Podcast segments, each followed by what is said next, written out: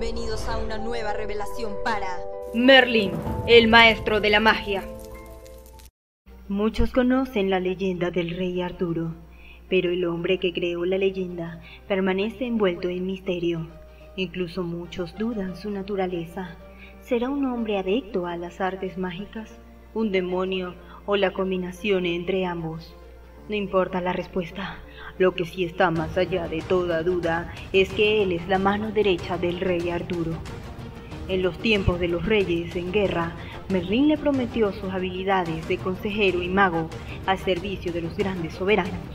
Como coleccionista de secretos e historias antiguas, Merlín es un mago de hechicería arcana, con la habilidad de usar y desatar una miriada de elementos.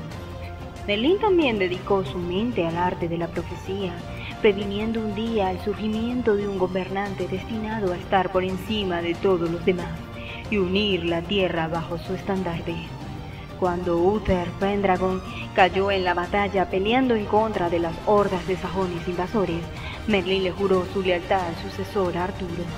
Desde ese día, el mago jamás abandonó el portador de Excalibur.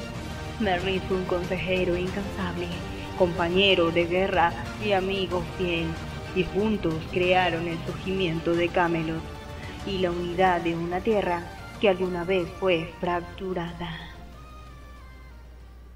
Yo soy Vanessa León haciendo revelaciones de Smile y si te gustó este video, suscríbete para más revelaciones en español de Smile.